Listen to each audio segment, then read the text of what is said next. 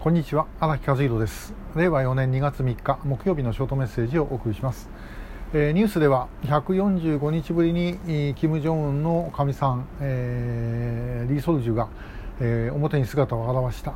ということだそうです。で、まあ、前にもお話をしましたが、まあ、女同士の戦いですね、えー、怖いですね。なかなかですね、えー、私なんかあのそういうものはですね、えー、ちょっと怖くて近寄れないという部分がありますがあまあもともとこの金慶三代 ずっとですねそういう女の戦いみたいなものが続いてきています。キム・イルソン はあの、まあ、そのキム・ジョンイルの奥さんあじゃあ奥さんお母さんであるキム・ジョンスクが最初のおかみさんですけどもその 後、えー、5歳として入ったのがキム・ソンエ、えー、ですね。で、えー、もうキム・ジョンスクが生きてるうちにえー、できてたんじゃないかという説が、まあ、あります。で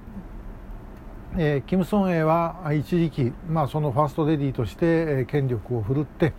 えー、そしてですね、まあ、おそらく最終的には自分の息子ピョンイルを指導者にというふうに思ってたんだと思うんですが、えー、キム・ジョンイルから仕掛けられた権力闘争に負けてですね、えー、それからまあ幽閉されるということになっていった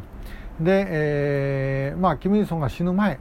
にですねあの94年の7月8日に亡くなりますがその前にあのカーターが来た時に、えー、キム・ソンエは、えー、登場して ファーストレディーとして振る舞っています。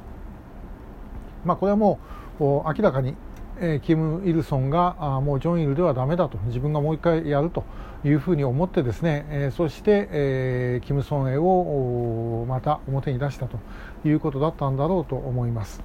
で、えーまあ、結果的にはですねあのキム・イルソンの方が負けてしまった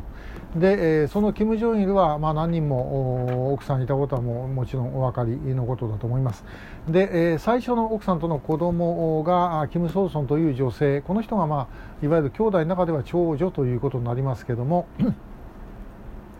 えー、あのキム・ジョンイルは死んだ時はこのキム・ソーソンの家で亡くなったという説があります。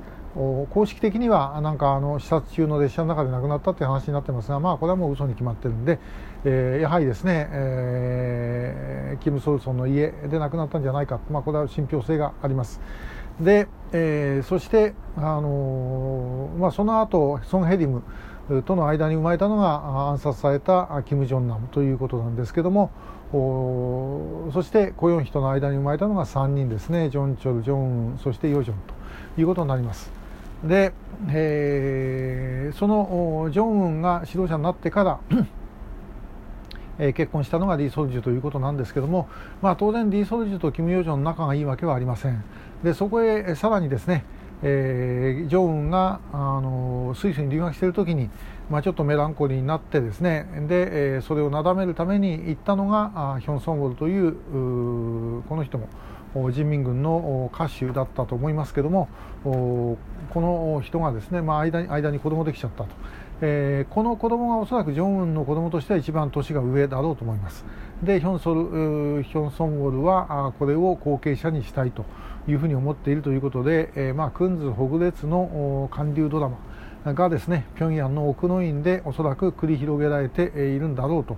いうことです。で、えー、リー・ソルジュ外されたと思ったら出てきたんで、またこれですね、話がややこしくなると。でおそらくま本人自身の力ということはないでしょう、誰かが担いでいるんだろうというふうには思います。で、それがどういう力関係なのか、えー、分かりません、これミサイル発射とも何度もそうですけども、ちょっと離れてですね様子を見た方がいいような感じがします。えー、遠目に見た方がですね 全体像が、え、見えるのではないだろうかと。まあ、この辺りいろんなことにですねとにかく中国の影があることは間違いがないです。でそれがどういう影なのかが今一つ私はよく分かりません、えでもまあそういう視点から注目をしていった方が間違いないのではないだろうかということなんですね、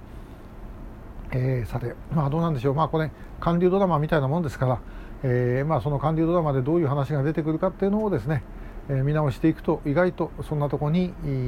ヒントが出てくるのかなという感じがします。